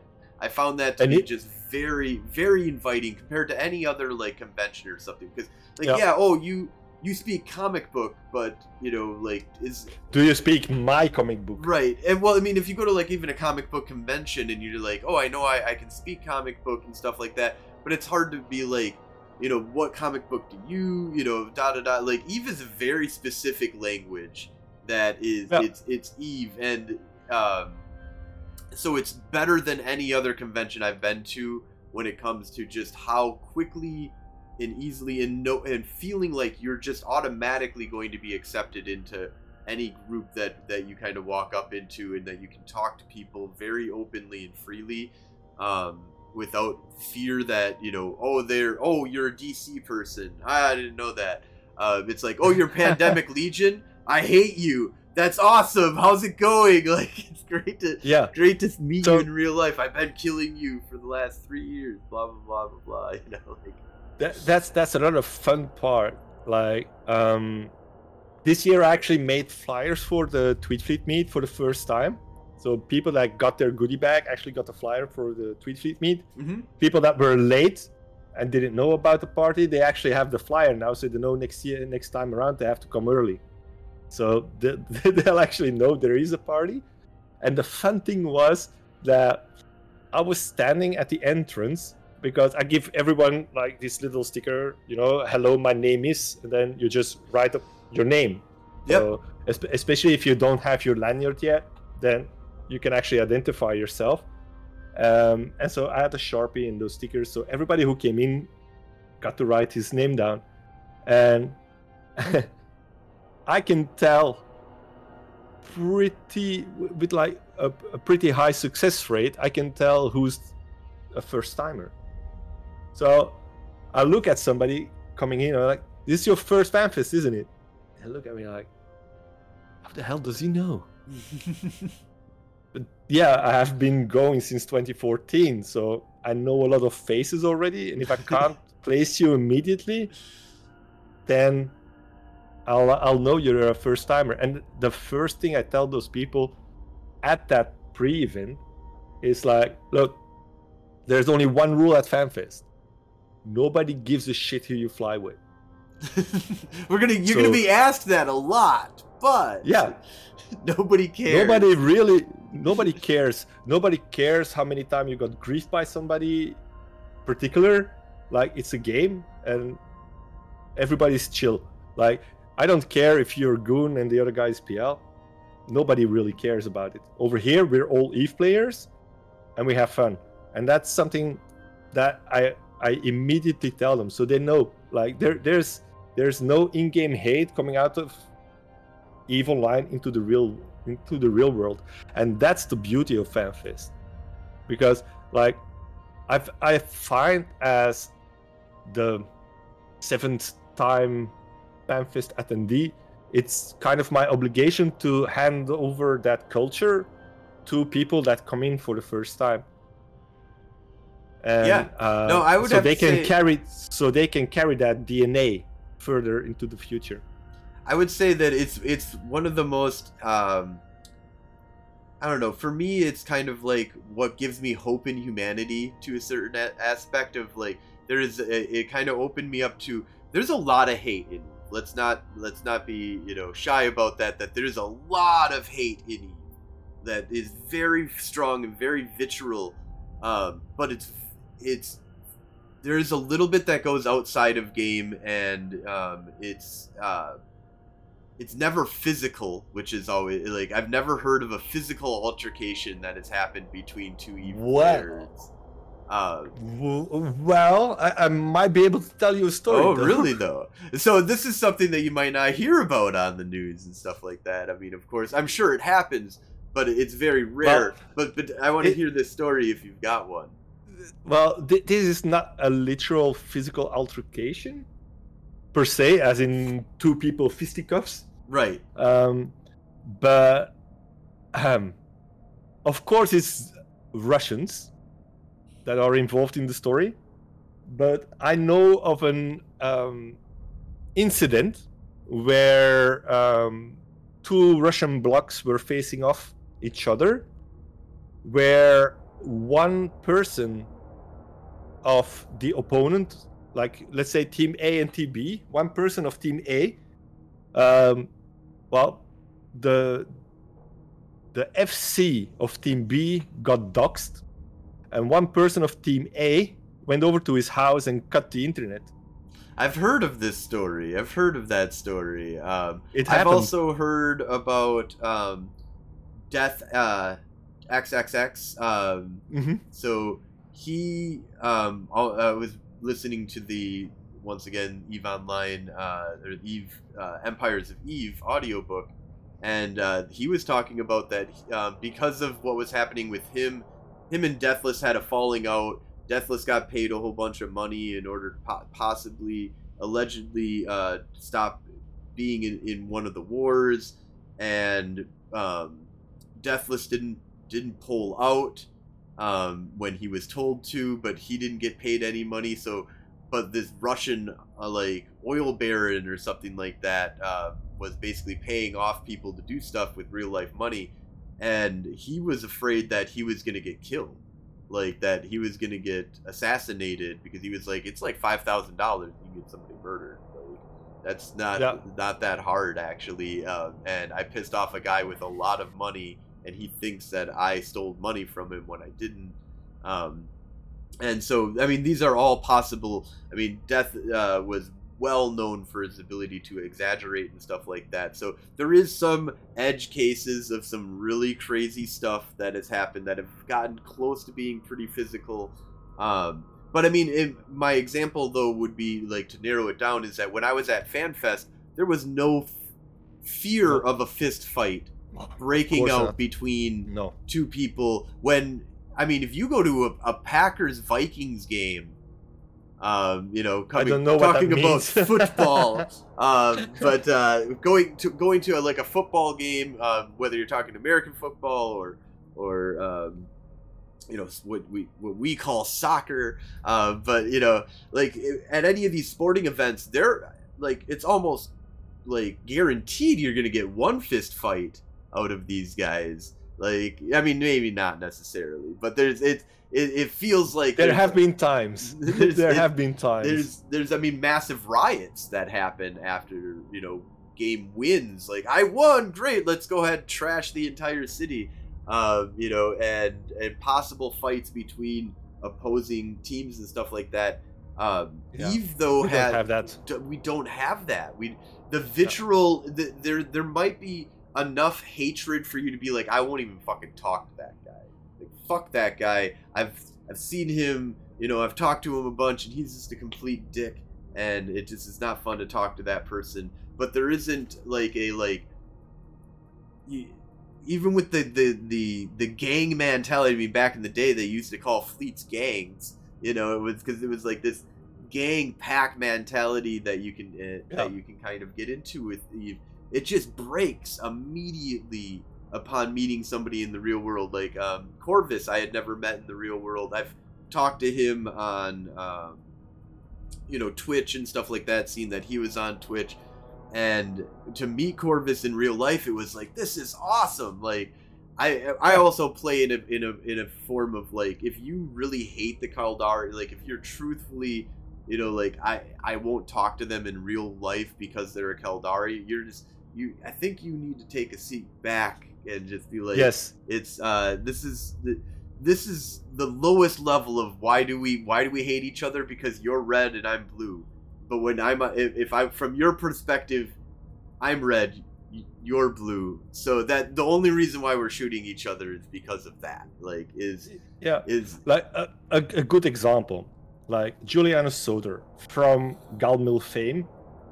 He used to have these amazing parties. Um, among other people present there, being all the GalMil people that were at FanFest, those were automatically invited. Um, you had uh, the people of EVE NT uh, coming around. um, and um myself being the socialite. But I've I've known Alec, uh, like um, the Mittani, to be present there as well, together with other people, and they had some vivid discussions. Sure, um, but it was fun. Like, yeah, there's. I mean, it, there is. When you take it to like the level of like faction warfare is at like the lowest political arena that's easy to get into. I think. Um, Yeah. And then there's like 0.0 that it is you kind of hate the person because they took your fucking space. They blew up 500 billion isk worth of your shit, you know, yesterday. but- and But so that's the thing. It feels that way for the line member. right. But it's a little bit different from from a, it's it's completely different because on on leadership level, it's actually FanFest used to be the place where the next big war was decided right. Yep, that makes sense. among sense. leadership. That's where that's where that's where the the magic happened. Like you have FanFest, so leadership of PL present, leadership of Goons present, leadership of Test present. Like all the huge blocks that were on on the map. Yeah, back when Bob was around, Bob was very present at the the fan fest. That was pre my before you, date. yeah. like I haven't seen. Uh, I've seen one guy who was uh, who claimed to have been part of Bob, and I had, a, I Yeah. had somebody that I met at FanFest that said the same thing. That yeah, that they were. I, I think that they're part of NC Dot right now, uh, if I remember correctly. They kind of split up as far that's as I'm. basically where yeah, know. it, it's you know Bob is basically transformed into or a lot of the people that were in Bob are now in PL and NC Dot, from my understanding. Yeah. So, um, but you know that that's where it happens. That's where the wars get decided. So for leadership, it's they don't they don't hate the other side. They talk to the other side. Right, they want them to be the other side. You know, you need to have. Yeah, you need you need to have a target, and like this is what this is actually a, a part of the brilliance of the Mittani, because he made the goons the biggest target. And why is that? Because fights will come to him. Why? Because everybody thinks he's the biggest asshole on the planet, and he so happens to be the leader of the goons. Yeah, he was playing a villain. you know, like his Yeah. character was very much a villain, and um, and hanging Well, out with did- him, he wasn't in real life. He's not a villain, but No, he, um, he's he's he's not a villain, um, but he loves to be vilified by the rest of the community, because wi- within the goons, nobody saw him as a villain. No, so that he's that's the master. leader. Like, That's the mastery uh, Yeah. that he that he had and that he uh, presented. Like he created this whole us us versus them, and and he he's a master puppeteer. Like he played in on the emotions of the people under him, and he he has this. Um, he knows how to manage a large group and the sentiment within that group, and he genuinely cares for his group Yes. he, Oh, yeah, he, very he much calls so. them. Very he calls them my family. Like, Yeah. if you come after one of our guys, I'll I'll go fuck your shit up. Like, don't care. I I will just do that. I don't care who you are, uh, or how big you pretend to be in the game. I will fuck your shit up because you wronged one line member. He he would do that. So and that's that's why he got um, to some extent he got glorified within his own ranks and because of the things he says like he he's got um, an arrogant alter ego or persona that he presents to the world so that makes him easy to hate for everybody else who's Oh, not yeah. within within his group yep. and he did that so masterfully and it it has given Eve Online so much content. Oh yeah, no, and like Unholy says, uh, the Mittani was the embodiment of the statement "the Emperor protects." Um, so he was a hero to the goons and a villain to everyone else. Exactly, and Yeah. and and he's gone on record saying that he, uh, you know, one of the things was is that after his ban at FanFest for saying um, he because he went out, Oh, yeah. he basically said some stuff, told the player basically to kill themselves. I, I know uh, exactly. I know exactly what happened. Um, And- that thing, like the repercussions, I think, were um, out of line with other stuff that happened. There have been far worse things said and done during such sessions before. Um, but that year, there were a bunch of Sony executives running around because Dust 514 was coming. Yep. So that's why the backlash of that incident was so much greater than what anyone suspected. and he and he survived it actually pretty well in the in the end. Like it was, sure. I mean, that was not the downfall of, of Mittani. The downfall came much much later. Um, but the I was the, it's like right that's happening right now in the book uh, that I'm listening to, Okay. and so the the it's like right on my it, it- when talking about this it came up because one of the the concepts that he talked about though was when he was doing that it was from a villain in character point of view that he understands was horrible. he's like if i could go back and take that out i would like that was like Yeah. that was a dumb fucking thing for me to do i shouldn't have, have berated this character and tried and uh, tried to get people to also berate him and that this was th- this had gone too far into affecting somebody in the real world than just trying to affect them in game and, and like you know people get ganked all the time in game but like to call out a specific person when you're at that level of power to be like thousands of people go harass this one person and you have that power can be very dangerous. Um and so he Yeah. but he said that like one of the big things that sticks out for me is that he does play a villain in game. Like that's what his whole persona his whole concept of like he wanted to be the villain to most people and that he would for his group be the emperor be the badass that uh, you know is fighting for his people and will be a dick to everybody but his family. And i understand that character very well. That's a really interesting character to play. It's very different than how Mittani is in the real world. They're they're very Yep. different characters and he is role playing one of the things that I find very interesting about Eve is that almost everybody I feel like that plays Eve role plays in Eve, regardless of whether they think they're role playing or not. Like there's there are some people that I will say definitely don't do any kind of role playing at all, but these are people who not chatting, you know, they're not actually getting on TeamSpeak and doing stuff, but you become a different person when you play Eve, when you're interacting with the community. the thing is that um, since Eve Online starts off pretty anonymously, like your Twitter account, nobody really knows who's behind the Twitter account. So um, the the thing is that um, that's how it, how it starts out. So you can become who you want at the start, and that character can then evolve because pretty soon when you're at corp level you're already into comms and actually talking to people. And so some people keep up the mask other people take it off.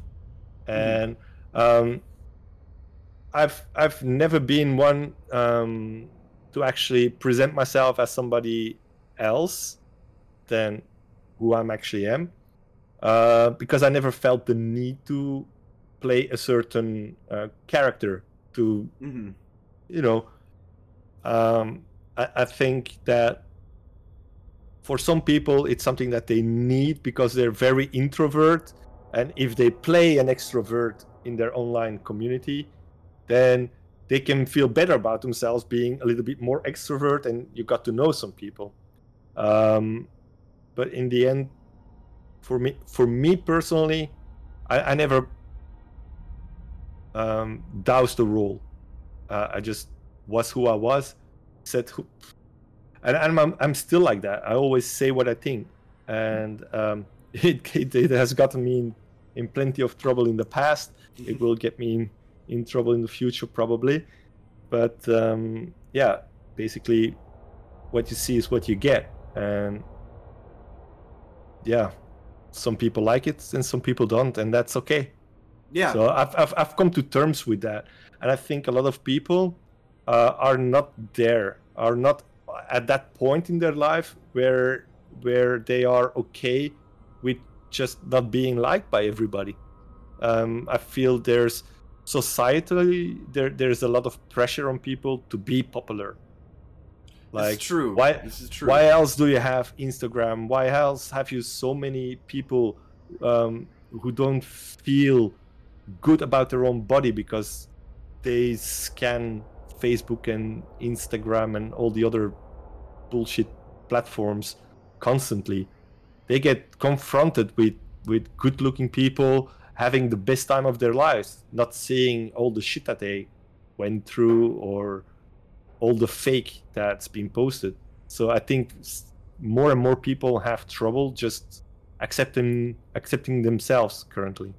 That's that's um, a good point. That is, uh, it's it's an interesting it's, um, time that we live in. That uh, technology yeah. has really allowed ourselves to be um, to understand things much deeper, but then to also get us lost in something that has nothing to do with understanding ourselves and losing ourselves in something else. Um, and yeah, it's it's. Uh, but I, and I find that Eve allow. I, I think I I just find it really interesting how much because I'm a big role player. Like I like uh, playing uh, Dungeons and Dragons, Vampire the Masquerade, stuff like that. Um, and you know, this is where like Unholy says like you know been in a lot of MMORPGs and being the villain can actually cause people to rise up their level um, if you remember not to push them too hard. And um, you know, really, it it it allows for somebody to be something you know a, a it's it's so interesting in Eve is that you can be the bad guy, that you can be uh, just jumping into the game and and interacting with people on, um, you know, just by meeting them in local and stuff like that. Like there, there's like an ability to role play in Eve like no other. That is just you just drop into it without even thinking about it. I think, and um, I really enjoy the the concepts of different things that are out there um, and how you know d- the different crazy stories that we kind of make up in this this entire weird universe that we're, we're part of. Um, so to, going back to fanfest um, was there anything special about this year's fanfest? Uh, what was my takeaway? Um the hmm. For for me this was the return to the actual fanfest feel because last year felt like a botched job um, which i told my my many friends at ccp games as well. Um, it was it was rushed. It was poorly delivered. Uh, they under delivered. Uh, all in all, it was a bad experience. Like like 2022 is is a fan fest that I basically already forgot.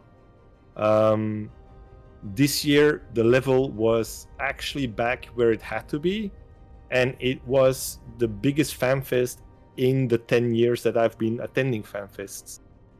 So um, a huge uptick in people coming, um, and I I predict that um, next FanFests uh, in in like this and the coming six years, which is basically four editions now because we we're on a year and a half cadence. Mm-hmm.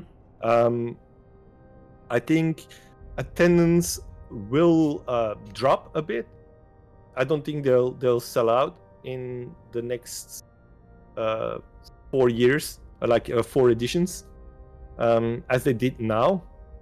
Uh, because as for me, 2014 was the special one because the the statue was actually unveiled for the first time. This year was also The a, second a unveiling. decade, the end of the decade, and another unveiling, refurbished uh, monument, like another nice speech of the mayor of Reykjavik. Um, so uh, I think that's that actually uh, bloated the numbers a little bit. Um, I am very happy that FanFest will be returning to Harpa because the location is much more uh, central and um, Yeah, much more futuristic. Uh, I don't know if you visited the Harpa while you were in Reykjavik. No, I didn't. this year. so. You didn't. Uh, that's a missed opportunity, but you'll get there. Well, I'll get there next year. So, or, yeah, 2025. Yep. Yeah, exactly. So um, I I was very happy with the general atmosphere, like within the players that were attending. Um, because I've been there so many times, um, and and I'm not really actively playing. So for me, the content was I, I thought it was cool. It was a great trailer, a great presentations. But I did go around and ask people like, what was your idea of FanFest? Like, like, what do you think of everything?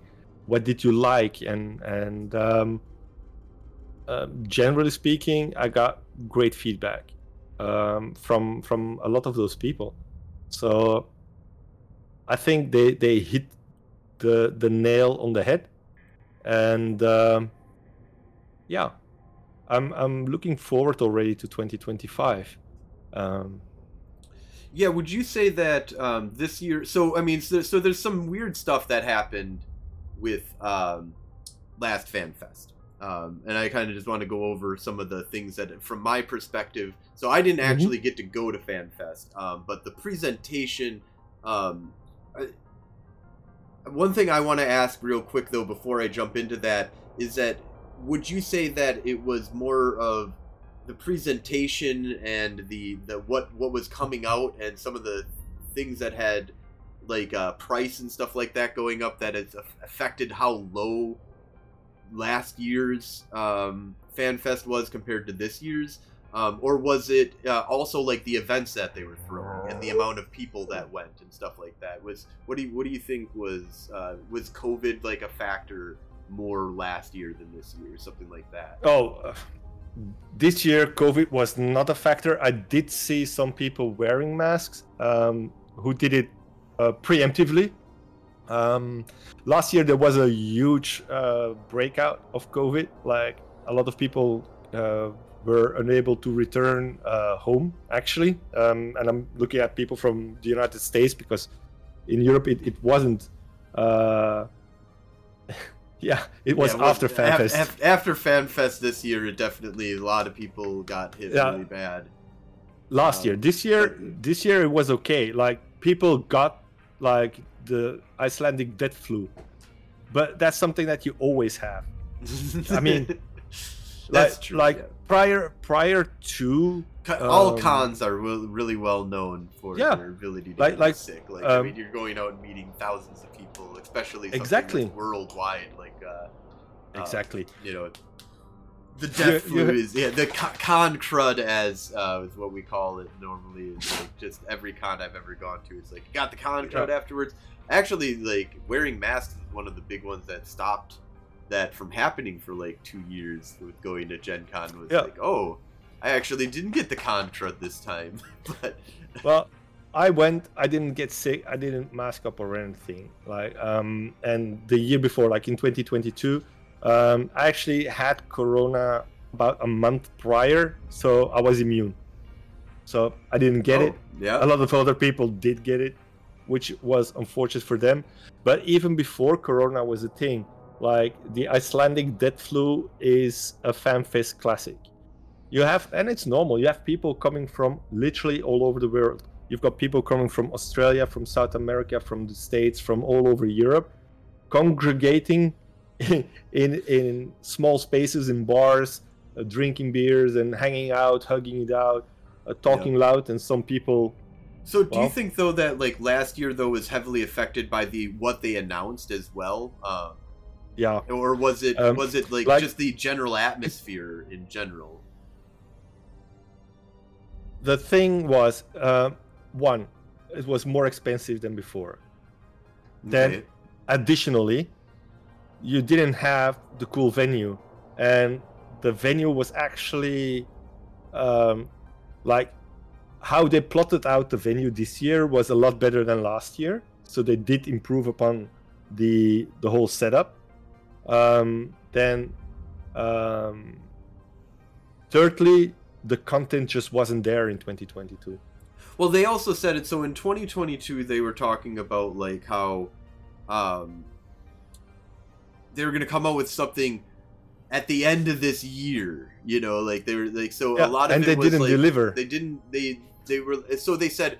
First of all, they were like, FanFest is going to be the biggest. We're going to have the biggest announcements of changes that are going to be coming to Eve, and you know, like this is going to be the craziest FanFest ever. And then when it got to FanFest, and they were like, we're changing faction warfare at the end of the year, so in seven, to eight months, you're gonna see some of the stuff that we're putting out here. Um, it yeah. felt like that was a really rough, um, like thing for people to swallow at that time. Yeah. Was that there everything so, being announced here is not going to come out for a really long time, whereas this one was like.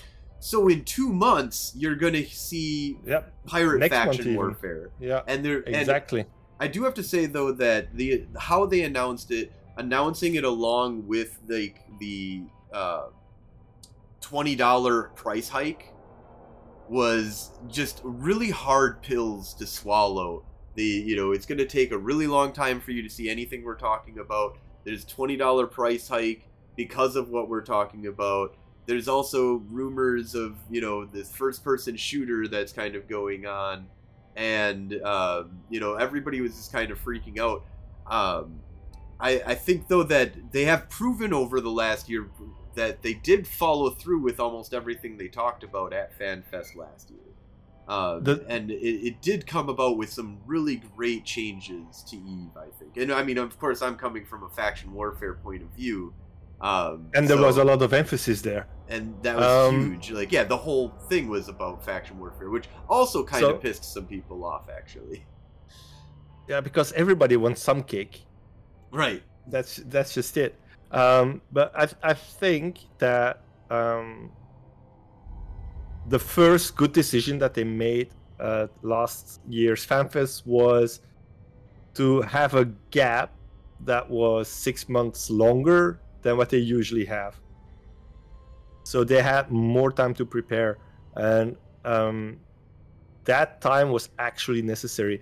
the The features there they are trying to bang out are of uh, such a magnitude that they actually need a year to develop them then they need time to like polish them and just look at what are we going to release and when are we going to release it and need to package them.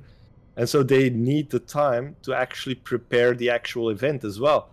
Um, and they they nailed it this time around where last year was um, a lot of last minute calls were made. And it just didn't come over well prepared. It didn't come over well thought out. Um, and this is feedback that obviously i already gave uh, people at that time. Um, and you can say what you want but they really did deliver this year around. Like this year, FanFest in, in September was amazing. It was well organized, and again, um, they were helped by um, Greygal's and, and, and her club of uh, minions that make sure that goodie bags are filled, that um, uh, like everybody gets their lanyards and goodie bags before the actual event, and they run around running on the actual event, doing the checks, doing all the charity stuff that they do. So that's and that's amazing. The effort that they put in there is is great as well. So I, I'll I, I did help one day, but that's just a pebble in the lake basically. so um, that was just I, I, did help this year with f- the filling of the goodie bags a little bit. Oh, nice, um, cool. Thank you. I had I I had the time, so why not? So, but I must say, um, if last year was a three, this year we got a solid eight. Oh, swat! And, yeah, I would say.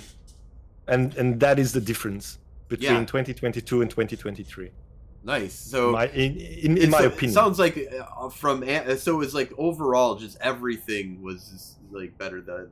Uh, what about the events? Yeah. Did there was there any cool events that happened in 2000? Like uh, any uh, thing so, special that they had last year that they didn't have this year that you'd like to return?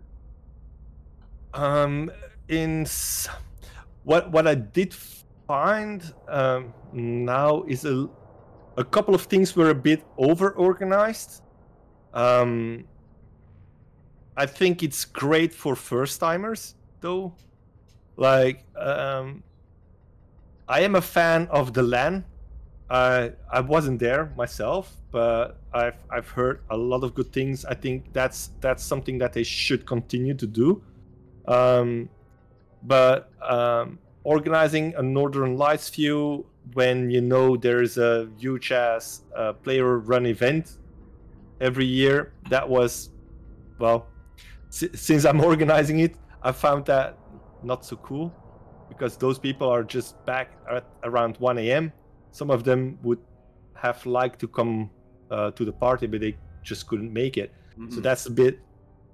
It's like, how much do you need to foresee so um, I did. Yeah, the Northern Lights were awesome. Uh, the good thing is you could actually see them in Reykjavik as well. Yes, yeah, I, you, I, you didn't to have to, go. Yeah, I was at the bar. I just took a picture. It was really great. yeah, there, there's um, like the two days that they organized the tours, you could actually see it downtown, which was great. Um, Pub Crawl was good this year. I really liked uh, the reformat of it. Um, I can tell you that Pub Crawl used to be organized a little bit different. They try to change up things every now and then. Um, but how they did it this time around was um, superb.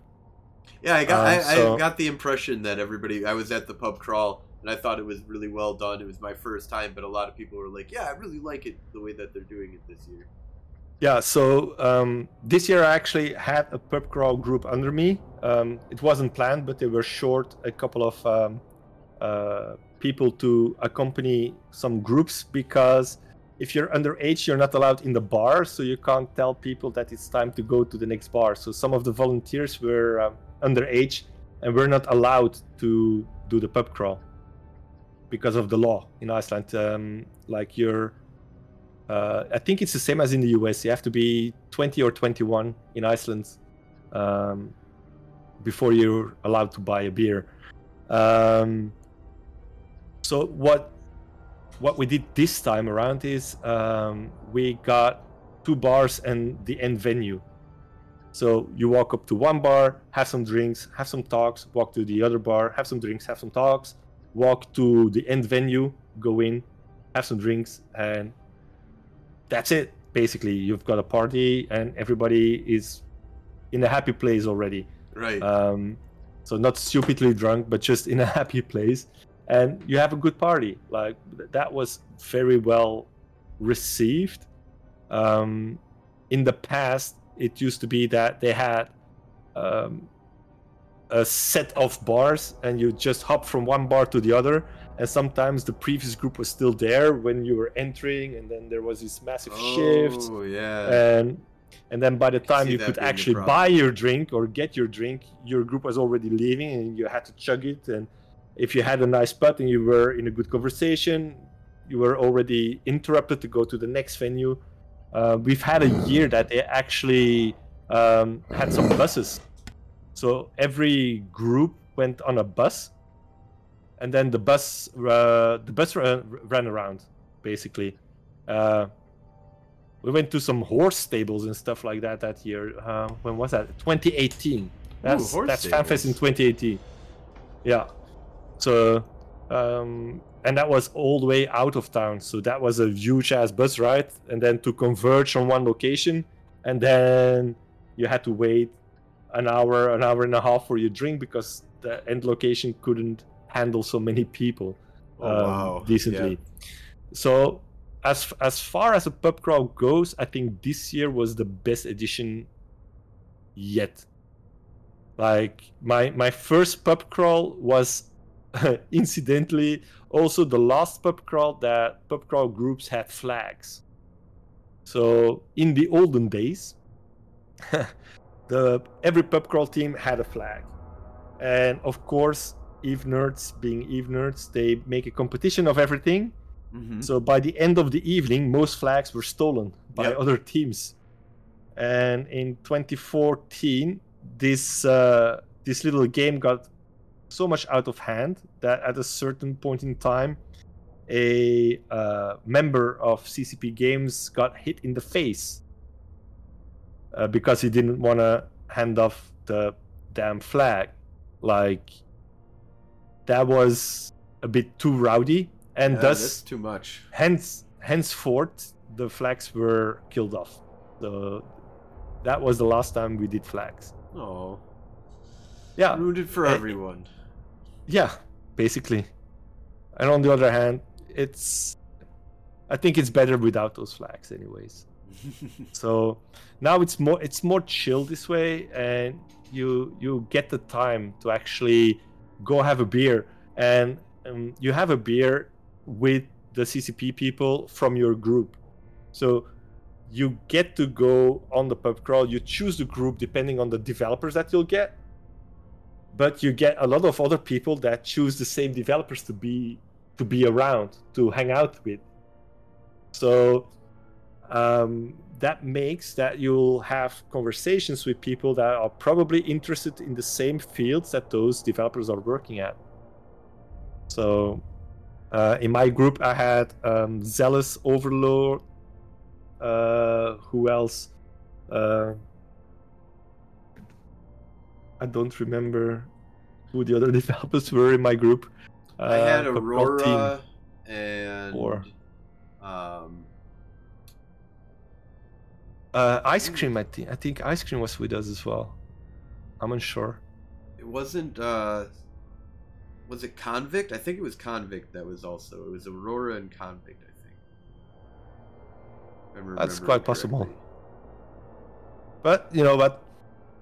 Doesn't matter who Yeah. was actually on the on the team. Basically, it's about you. You choose a team because of the persons that are like the deaf people that are within that team, and that's why you go out with that group.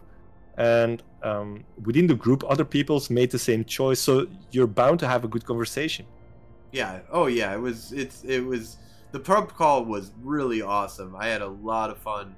Um, really glad that I was able to get in on that, um, and I highly suggest making sure you sign up for it. Um, you know, that's one of the things that you know make sure you do is that if your first time going to FanFest, make sure you check out all the different events that are going to be happening and get tickets ahead of Yeah. time because they will sell out sometimes. yeah so i can like from my perspective um the LAN party first timer great success if you can get in on it do it um pub crawl and then the actual event and of course tweet fleet karaoke Yes, I, I I had a lot of fun at uh, um, the karaoke night. That was really awesome. Gaukurinn bar it's Yes. uh it's it's been our tradition it's it's actually because because i was so late in deciding to actually come so i was very late in actually planning the tweet fleet meet that there actually was something else planned on the night that we wanted to have it and the manager of the bar um, convinced talked to the people that had the venue booked um, because it was something that was uh, returning uh, to actually move their event to a later date so we could have our event. That's super So- cool of them. Yeah, yeah, I was super grateful. Um, so for 2025, I won't won't. Uh, I'll make sure to book it timely. So Yes, I yeah. actually, actually, I think I already booked it. that's that's how it's I've- done. Yeah, I'm I'm grabbing my phone real quickly. Uh, I'm opening my calendar real fast, and we'll have to go to which month? Uh, May It's May 2025. 20, yep. Uh, let's see what happens. Uh, October, February, March, April, May, and it is the Wednesday. And let's see. Uh, when is the actual event in May? Is that one, two, and three? I think so. Uh, so, it- yeah, Thursday, May 1st. Yeah, I, I have to double check uh, on the dates and everything, but I actually talked to the manager already and to book it. And he said, "Yeah, it's okay. You're welcome." Nice. So, uh, so nice. we know it's a go. There we go. we- I'm I'm gonna be there for sure, hundred percent, man. Um, Well, so looking uh, forward to meeting you again there. Yeah, absolutely. Um, so um, we'll go ahead and uh, we've been going here. I just realized actually we've been oh, I'm almost two hours in, into this interview, so things have uh, gone quick. Uh, it feels like this has only been like 15 minutes, but uh, I guess we've been at this for a while. It's been awesome talking to you. Um, I wanted to make sure to give you a little bit of a um, extra spotlight here of if you have any shout outs that you want to give out or anything you want to promote, like the, the Tweet Fleet meetups that uh, happen at, at FanFest. Um, definitely uh, just kind of whatever you want to talk about. Well, real quickly then. Um, so be sure to get over at FanFest. If there's anything local to you and you haven't done any events, be sure to visit your local uh, Eve meets. Um, they're awesome. You get to know a lot of people. Nobody's gonna hate on you for flying with a certain group of people. So just go out, have fun, get to meet the people.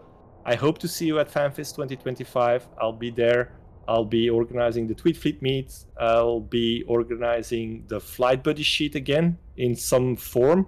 Um, I'm I'm having some ideas about that. Uh, furthermore, I do have my Twitch channel uh, still up and running. I haven't streamed in a very long time though, so it's uh, tweet, uh, twitch.tv slash Drechlas, D R E C H L A S. So um, if you can give me a follow, that'd be much appreciated. And uh, I'd like to tell you, uh, thank you, uh, Frozen, um, for the interview and the good time that we had in the past two hours. Thank you very much.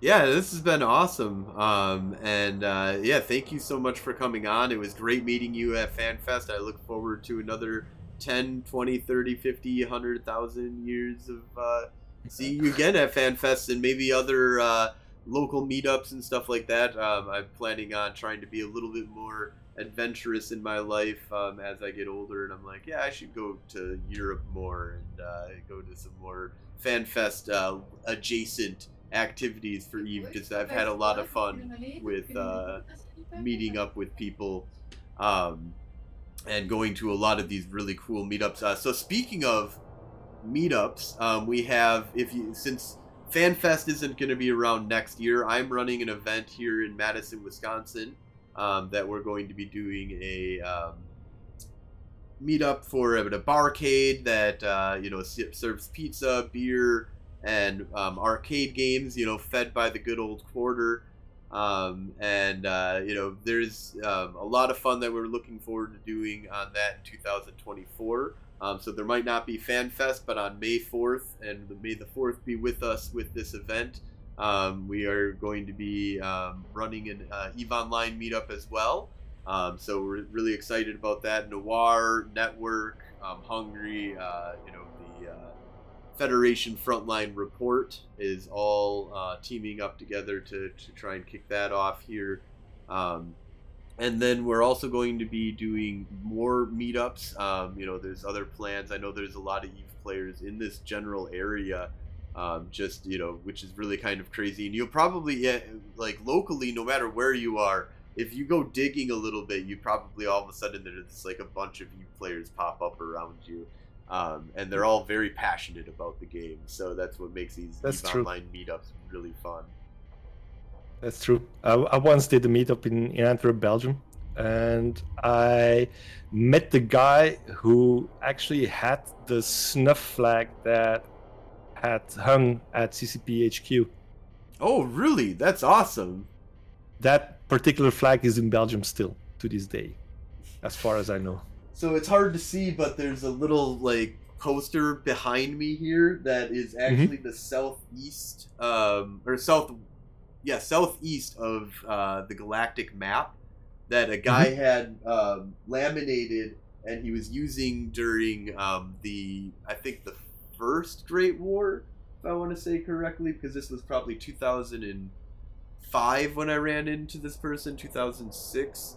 Um, oh, that's amazing. and no, it, so it would have been, yeah, 2006 actually. So I would just gotten into Eve and stuff, and so he gave this. It was a Goonswarm FC who was like, I have like this crazy poster, like you know, this is uh, you know, like I don't play anymore, and it sounds like you are just getting into the game and stuff like that. And uh, That's so maybe fun. it was 2007, um, but yeah, it was probably 2007. Um, and yeah, it was like it, just out of the blue. Like I had just started kind of playing the game and stuff like this, and uh, somebody you know like gave me this like crazy board or like thing. It was like this is my map that I've created out of Eve. Like I use this for coordinating fleets and stuff. Um, but yeah, there's this uh, so like meeting. It's just you can randomly run into people at the fucking coffee shop, and all of a sudden, like you know, you hear something Eve related, and you're like, what? Yeah, it's amazing. um, It's amazing. But uh, yeah, and also um, definitely check out. There's lots of other really great podcasts out there. I highly suggest checking out Declarations of War. Um, that's run by Noir, and uh, we're part of the network with them um, in our mercenary alliance. And you know, if you've got any contracts and stuff, stuff that you need a mercenary organization to go do, uh, protect maybe your Astrahus in a wormhole, or you know, need to blow up somebody's Astrahus in, in low sec, you know, or 0.0 you know, just give us a call. We'll go out and take a look and see uh, what we can provide for you. Um, but yeah, and uh, if you're interested in flying around with us in Eve Online, you can just check us on out at uh, with the Federation Frontline Report, and uh, that's our corporation that we've designed. Um, we also have our training corporate or alliance that we created, which was uh, so we're part of the network, but we also have a training organization, the Federation Frontline um, Alliance that we created. So um, lots of cool stuff going on, lots of uh, training opportunities and stuff. So, um, thank you so much for coming on to the show here. It's been really great. Um, thank you all for watching, and uh, have a great night. Thank you.